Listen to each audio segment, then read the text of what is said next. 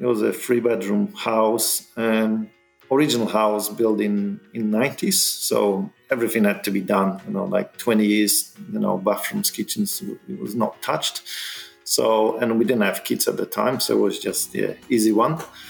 Uh, we could do it yeah, after work or, or, whatever. So and so that was the first property, and we lived there till 2013, and we sold it for a profit. This is Property Investory, where we talk to successful property investors to find out more about their stories, mindset, and strategies. I'm Tyron Shum, and in this episode, we're speaking with mechanical engineer Premek Borek.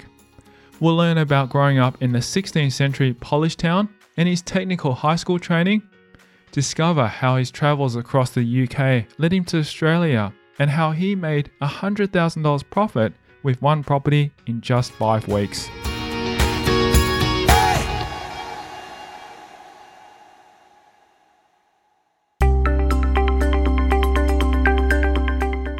Borek immigrated from Poland to Australia in 2007, with stints in Ireland and the UK in between. This is where he realised his property dream, but he is still focused on his career in engineering.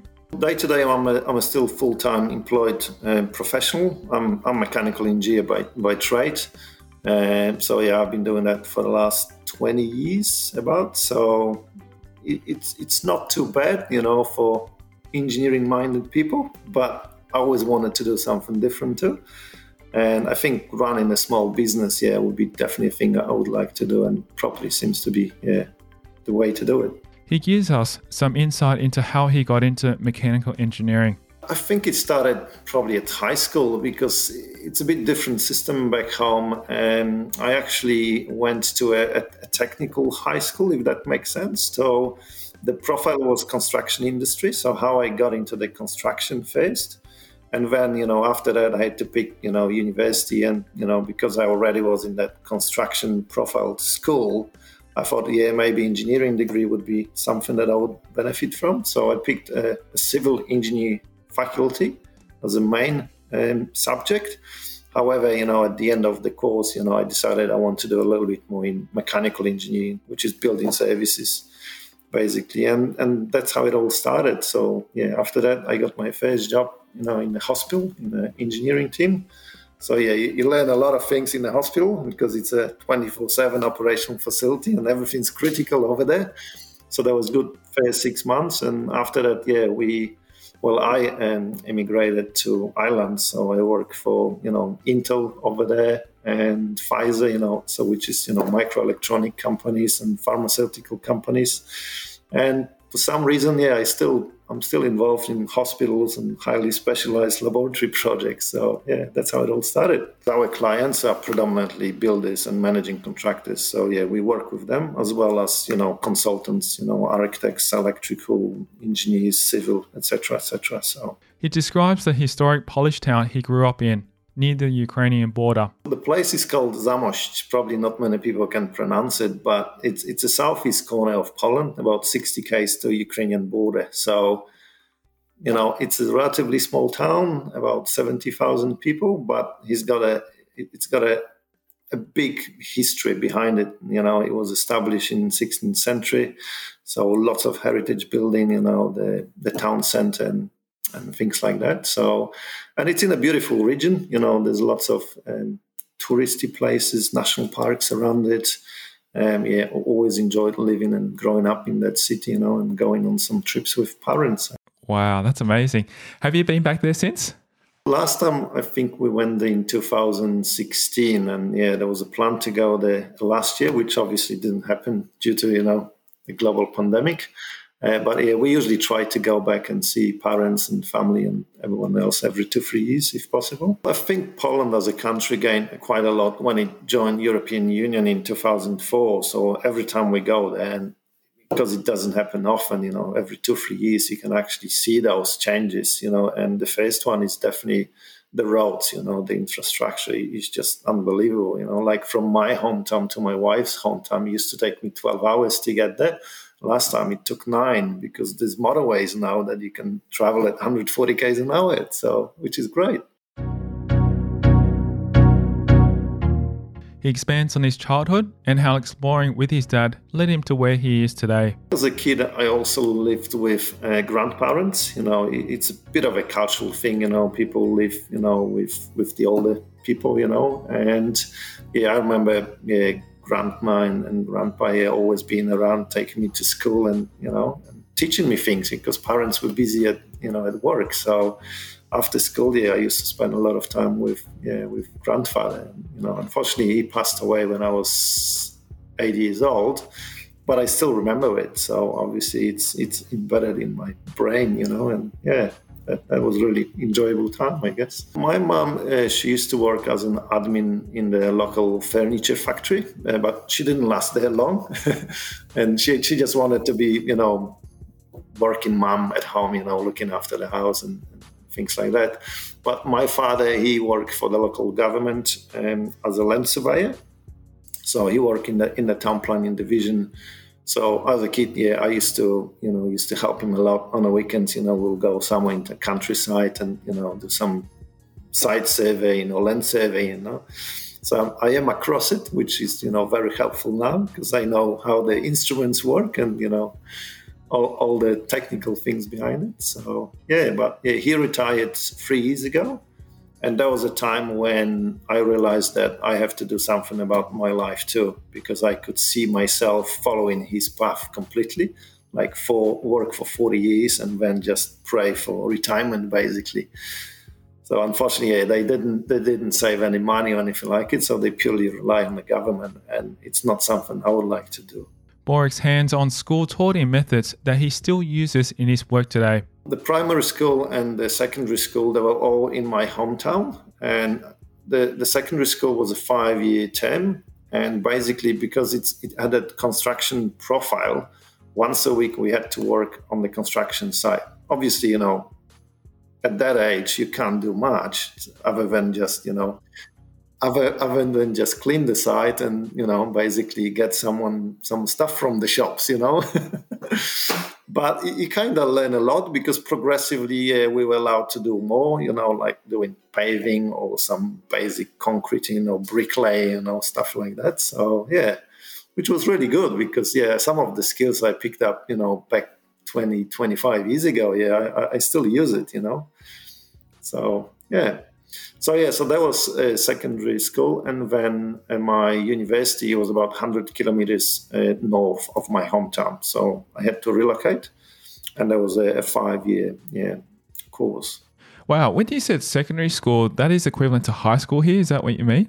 That's correct. Yeah, yeah. It, it's almost like a TAFE here. It's, it's a bit like a TAFE because you get that practical knowledge and, and theoretical knowledge. So we had to learn about you know foundations, roof structures, you know, and and stuff like that. Obviously, at a very basic level, not much in terms of calculations, but you had to have that knowledge. So, as a building services engineer, I knew exactly okay, before I can penetrate the slab, I actually need to check with structural engineer because there may be some steel there that I don't want to damage. So, it, it gives you a very good background and knowledge. You know, you really appreciate other services in the in the building and construction industry. When you spend a day a week on site, whether you want it or not, you will still pick up a few things. You know, even when they ask you to push a wheelbarrow for eight hours a day, you, you, still get to see things. You know, and, and some silly things. You know, and yeah, there was lots of laughs. You know, and after I finished uni, after five years, I did come back to hometown, but only for about six months, and there was a time when I picked up a, a first job with the with the hospital in in town. But yeah, after six months, they, they did offer me a permanent position.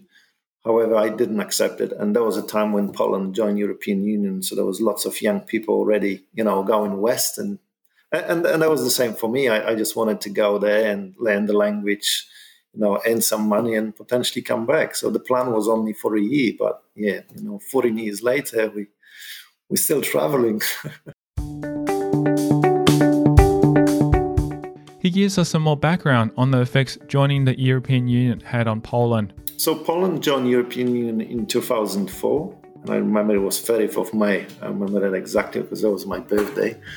And yeah, and two weeks later, yeah, I was already on a plane to to Dublin. And so I can't probably really comment much how it changed because I wasn't there when all the things happened.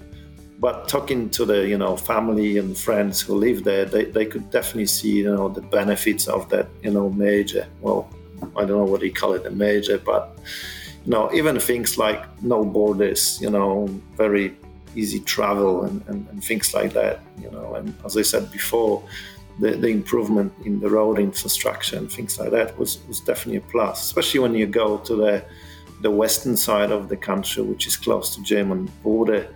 And you won't even see the difference that you are in a different country, you know, because the shops and everything is pretty much, you know, the same level. So yeah, that that, that was definitely something that yeah was quite not so much shocking, but definitely interesting and, and positive. You look at Europe and Poland surrounded by a few countries, not just one. So yeah, everywhere is a, is a border control, and yeah. So uh, Poland still has it has it with the east, on the eastern border. You know, like Ukraine obviously is not part of the European Union, so the border is still there. Um, but yeah, everything further west, yeah, there's no borders. Yeah, which is which is great. When you travel, you don't have to stop. We used to travel quite a lot to Czech Republic and Slovakia, just with the group of friends, you know, over the, the, the, the school holidays. Um, and yeah, so that wasn't the first time. Yeah, before that, yeah, I'd been to Germany a couple of times. My um, father's friend lived there, so I used to go there for, for school holidays and you know do some you know gardening or, or, stuff like that you know just to earn some extra extra money uh, so I knew that pretty well. And before the Poland joined European Union, I actually went to UK with a group of friends just to visit some other friends that lived there already. But we had to go through that, you know, very strict process of yeah, passport control and, and stuff like that. So I remember that very well. And that was interesting, you know, later on when we didn't have to do it was like wow you know that's great you know that is amazing to hear. And what about language? Was there any language barriers at all going through? Because I know I've been to Germany, and most people over there speak German, but also to speak English as well. But um, obviously, German's been the la- main language. So when you're traveling outside of those countries, what was that like for you? I tried to speak English whenever I could. Like I tried to learn German in at school, but it just doesn't sink for me. I don't know. It's one of those languages that I difficulty to learn, and the same with French for whatever reason. uh, so yeah, they were they were happy to talk English, you know, like most of the people do, and yeah, that wasn't really an issue. Dublin, we we spent almost a year there. Uh, as I said, I work for Intel and Pfizer, you know, two big factories over there. Uh, and at that time, I couldn't really get a job in my profession. It, it was kind of close to my profession, but not to the, my full potential, and I didn't really like it. I, I, felt like I was going backwards, and at that time, yeah, I made a decision to uh, move to UK, where we knew that you know people a little bit more open to you know Eastern Europeans. And yeah, so about a year in Ireland and then two and a half years in, in UK, just north, North London.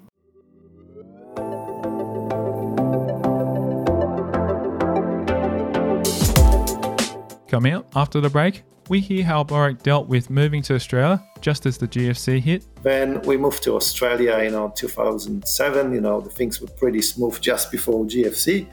And when yeah, GFC hit, we bought the first house, which we renovated as well, and then sold it with, for the profit and we had a bit of money on side, so we thought eh, maybe we'll just invest that money somewhere else. He shares the magic ingredient at his Brisbane renovation that had the neighbours dropping by. And the other good point about that property was a, big shed. So it had a 6 by 12 meter, 72 square meter shed, which the previous yeah, the previous owner used it for um, a home business, like an auto repair business.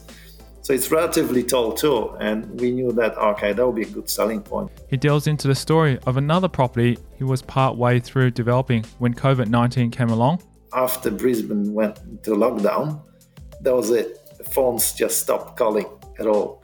So quit had to find a way. Okay, what, what do we do about this property? And that's next. I'm Tyron Shum, and you're listening to Property Investory.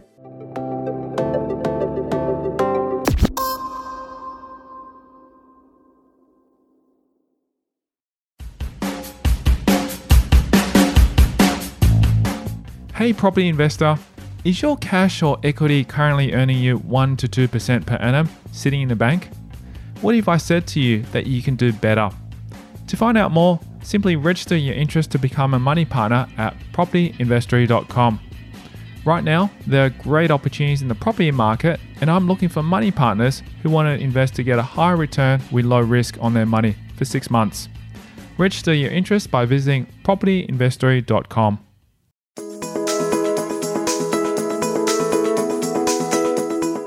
Borek met an Aussie from Cairns while he was working in the UK, and this encounter turned friendship plus a quick renovation in London set him on his path. We became really close friends and he was telling me about australia you know about the life here and, and, the lifestyle generally. And you know i managed to convince my partner at the time to just come here and visit for a year at least you know. And yeah 14 years later we're still here. But canada was the other country we wanted to visit. However given you know the, the lifestyle we get here and the weather i, I don't think it will ever happen.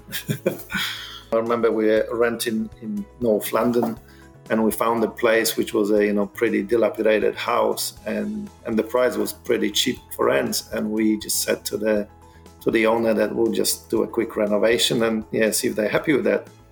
And actually they didn't see what we did to the property and it was me and my partner at the time and then when they came to visit about three months later they were like wow you really transformed this place. But i was hoping at the time that they wouldn't increase our rent. So you know but by doing this you know we're allowed to actually sublet some of the rooms. So overall yeah we live pretty cheaply you know in a, in a relatively expensive place in the world. So that was, that was my start of a journey. Then we moved to australia you know 2007 you know the things were pretty smooth just before gfc and when yeah, GFC hit, we bought the first house, which we renovated as well, and then sold it with, for the profit and we had a bit of a money on side, so we thought eh, maybe we'll just invest that money somewhere else. And we decided to buy a block of land in Poland at the time. And yeah, and my father used to work for the government at the time, so he managed to find you know cheap land, you know, off from the government that not many people knew about. So you know that's how you you know you buy cheap and make your money when you buy, basically. So so yeah, and that that basically yeah, there was another trigger. Like yeah, there's definitely money in the property. You know, when we we bought another land here in Australia, we built a house and we did most of the work ourselves, uh, which obviously increased the value, and we managed to pull out some equity. And then I used the service of the buyer's agent to buy a first investment property, which we still have. And again, this one was under the market value, needed a bit of a renovation, which we did, which obviously increased the, the rental yield. You know, we still have a tenant in place that is good and pays money every month, which is great. And then, and that's how I realized, hang on, there's definitely money in a property. You know, it's one of those assets that never depreciates. You know, it always appreciates in value. You know, you can buy cars and everything else, but property doesn't depreciate exactly it's it's none of those things so yeah that's how i got you know into property basically started you know reading books and attending courses and jan obviously yeah, with his courses yeah kind of encouraged me to do a little bit more so i signed up to a, a three day three day jv bootcamp and the advanced property formula um, course and then yeah three months later he purchased his first australian house in 2009 renovated it in his spare time, and sold it for a tidy profit. It was a three bedroom house, um, original house built in in 90s. So everything had to be done, you know, like 20 years, you know, bathrooms, kitchens, it was not touched. So, and we didn't have kids at the time, so it was just the yeah, easy one.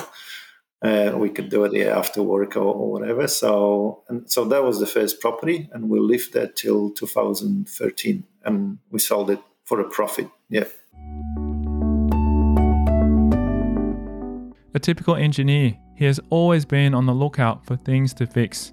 And this house was one of them. It was probably just me always looking for ways to improve things. And that could be me being an engineer. You know, we always try to solve problems. And we thought, well, we've got that limited budget. And, you know, we knew roughly where we wanted to live. We wanted to be close to the transport, you know, and so we could get to the city to work quickly. And with that limited budget, budget, we knew that we wouldn't be able to buy something that's already, well, ready to move in, but something that yeah you don't have to touch. So yeah, we, we selected that property. Uh, we, we knew we had to spend another 50, 60 grand. And yeah, and that, that's, that's what happened. So, yeah. And whereabouts in, in Australia did you purchase that? Well, Brisbane in 17 Mile Rocks, which is on the western side of the CBD. After that, you sold that property for a profit. How many years did you hold on to that property for? Four years, yeah. We sold it in 2013 because at that time we had a first child and it was only three bedroom house. So we thought, yeah, probably would be good to move to a bigger house uh, if we're planning for um, for the next child. So yeah, that, that was the, the, yeah that was the decision maker. So so yeah, but we, uh, next one we wanted to do something different, like yeah, build definitely build something. So yeah, we found a block block of land again in in same suburb, 17 Mile Rocks, and yeah, we we selected a builder, and you know again I tried to exclude as many things as I could so I could do the rest of the other things myself, you know. His engineering and construction backgrounds came in handy, yet again during the build. And other than one incident with a Sparky, it went off without a hitch. Actually, we didn't have any issues with Builder at all, and that's probably partially me understanding the construction relatively well. So, you know, I could look at the drawings, I knew exactly where the powered outlets need to be, you know, or the hot water system had to be on that side of the building, you know. So I know people sometimes struggle with things like that. And halfway through the construction, they realize, oh no, we can't have it here. So I could already imagine that in my head where I want certain things.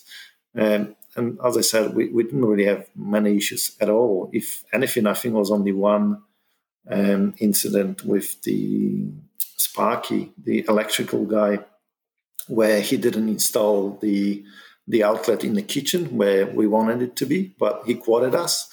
And it was pretty much a couple of days before the handover and the outlet was still not there. And i said well like i can't accept it. And i complained to the builder and i remember this guy was really upset that i complained about it to my builder. So yeah and, and i think that was only one incident you know. He had to come back pretty much on the day of a practical completion and basically install it. And I remember he did a lot of mess and he did it deliberately. well, they've got to lose, you know. They, they know that the project's finished, they're going to hand it over. I don't care, you know, just get it done. well, that's right. And he was happy. Oh, I'll give you money back. And I was like, no, I don't want money back. I want my outlet to be installed. and I think that's how the argument argument started. But you know, at the end of the day, uh, he finished he finished it, and yeah, we moved in a couple days later. So During the build, he was also in the midst of purchasing a block of land in Poland. It's in a touristy area, so and it's partially commercial or residential. So we know that if we hold on to it, it will just grow in value there. So that property has been fully paid off, and yeah, we don't have anything owing on that one, and it doesn't cost us much to maintain too. So which is good. Turning to his investment journey, Borek found a great opportunity with 80s Fixer Upper in Brisbane. So then, yeah, we're building uh, this one. In 2018, uh, I actually engaged um, buyer's agent to find us an investment property uh, in Brisbane. And they did actually a really good job because they managed to find a property, you know, that had a bit of a structural damage, but we used that as an opportunity to negotiate the, the price, you know, and we managed to negotiate 50 grand of that, which was a really good result. And again, it was an original house built in 80s and needed a bit of a renovation, but not really massive. Like we didn't replace kitchens or anything like it, just painted the cabinets and bench tops, just really refreshed it. And bathroom, yeah, we basically retiled the entire bathroom. And that was it. And, and, and that was a good opportunity for someone who wanted to live or rent the property to basically pay a little bit more because it was already refreshed and, and, relatively new. And when we compared with the other properties in the area, most of them were like original condition. And the other good point about that property was a, a big shed. So it had a, a 6 by 12 meter, 72 square meter shed, which the previous yeah, the previous owner used it for um, a home business, like an auto repair business so it's relatively tall too, and we knew that okay, that would be a good selling point. So when we are actually renovating, uh, some of the neighbors, you know, approached us like, oh, you know, could we rent this shed from you and things like that. Like, okay, well, we'll see how we go. You know, if we find a tenant that doesn't need it, yeah, more than happy. However, the, the people we found, they actually moved from Darwin and they had a lot of stuff with them, like boats and camper trailers and things like that. So for them, it was just perfect. And they still live there because they've got a lot of stuff. So, so yeah, so that was another property which we still have, uh, and this one's positively cash flowed, which is good. So it doesn't cost us much to maintain at all.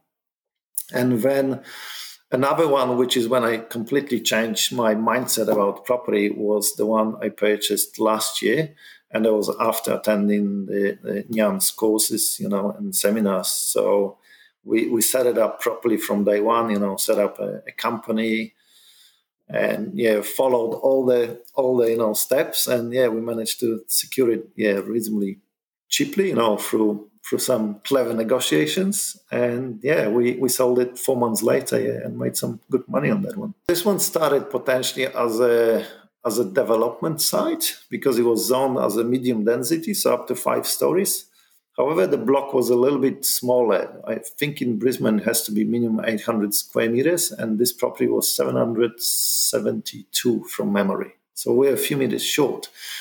But when we basically signed the contract and during the settlement period, I already started looking for developers like, okay, well, would you be interested in building something big, etc.? And then COVID 19 came along and threw a spanner in the works after Brisbane went into lockdown, that was it. The phones just stopped calling at all. So we had to find a way. Okay, what, what do we do about this property? You know, we knew okay, well, some money spent. It's still pretty good. So you know, we have to find other exit strategies, and we actually decided to renovate it because initially we thought that property had to be demolished. There was a bit of a structural damage and termite damage, which we couldn't really, you know, inspect much at the time because the property was going to auction anyway, and they were happy to accept our offer on, uh, on the basis that it's basically auction auction conditions, so no building pest and finance and all, all the other things. But as we realized later, you know, after we removed the, the asbestos sheeting, etc., that the damage actually wasn't that bad, and the, and the house was still repairable, um, which we did, you know. And then we basically did the reno reasonably cheap. We realized we didn't have to do bathrooms, you know, they were pretty good. They just had to be cleaned up. Uh, we replaced the kitchen, however, we managed to find a second hand one reasonably cheaply. And yeah, we decided to put it on the market, see what happens. And that was around May, May last year. So, and yeah, after five weeks, yeah, the property went under contract, you know, for over 100k profits. We're thinking of potentially maybe extending their existing house and convert it to like a room in accommodation to get better yield because the property was in a really good location, like very close to a uh, local shops and trains, etc. So we knew that there would definitely demand for, you know, for for tenants.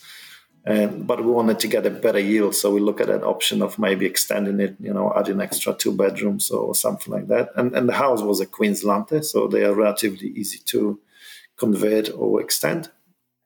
Uh, however, the cost was reasonably high, so when I did the fees on that, it just didn't really stack up because we were a little bit too close to the rail line. Uh, and you know the amount of acoustic treatment required was just making it too expensive and not really worth it. So yeah so we took a risk and said well let's just renovate it as it is do it really cosmetically don't spend too much money and just see what happens. If we don't sell it we'll just get the tenant in and, and we'll see how we go you know later. But probably right now we would have probably made even better money. Especially the, the early predictions you know were like 30 40% you know drop in prices. So you know when you hear things like that you're you're really concerned. So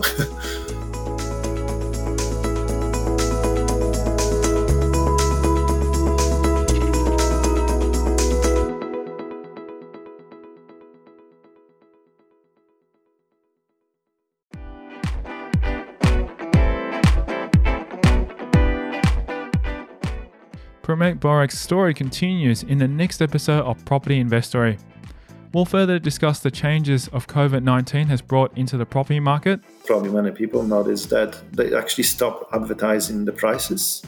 It was just for sale. because even agents couldn't put a price against it. They just let it let it run its way and see, you know, who's gonna pay the most. He lets us in on his psychological secrets to success. I think negotiations is probably one of those things. You know, once you discover, you know, what other side wants, you've got a huge advantage. He shares how you can prepare for property negotiations in day to day scenarios. I had a period of time that I would go to a dealership and just try to get the best possible price on a car I could get.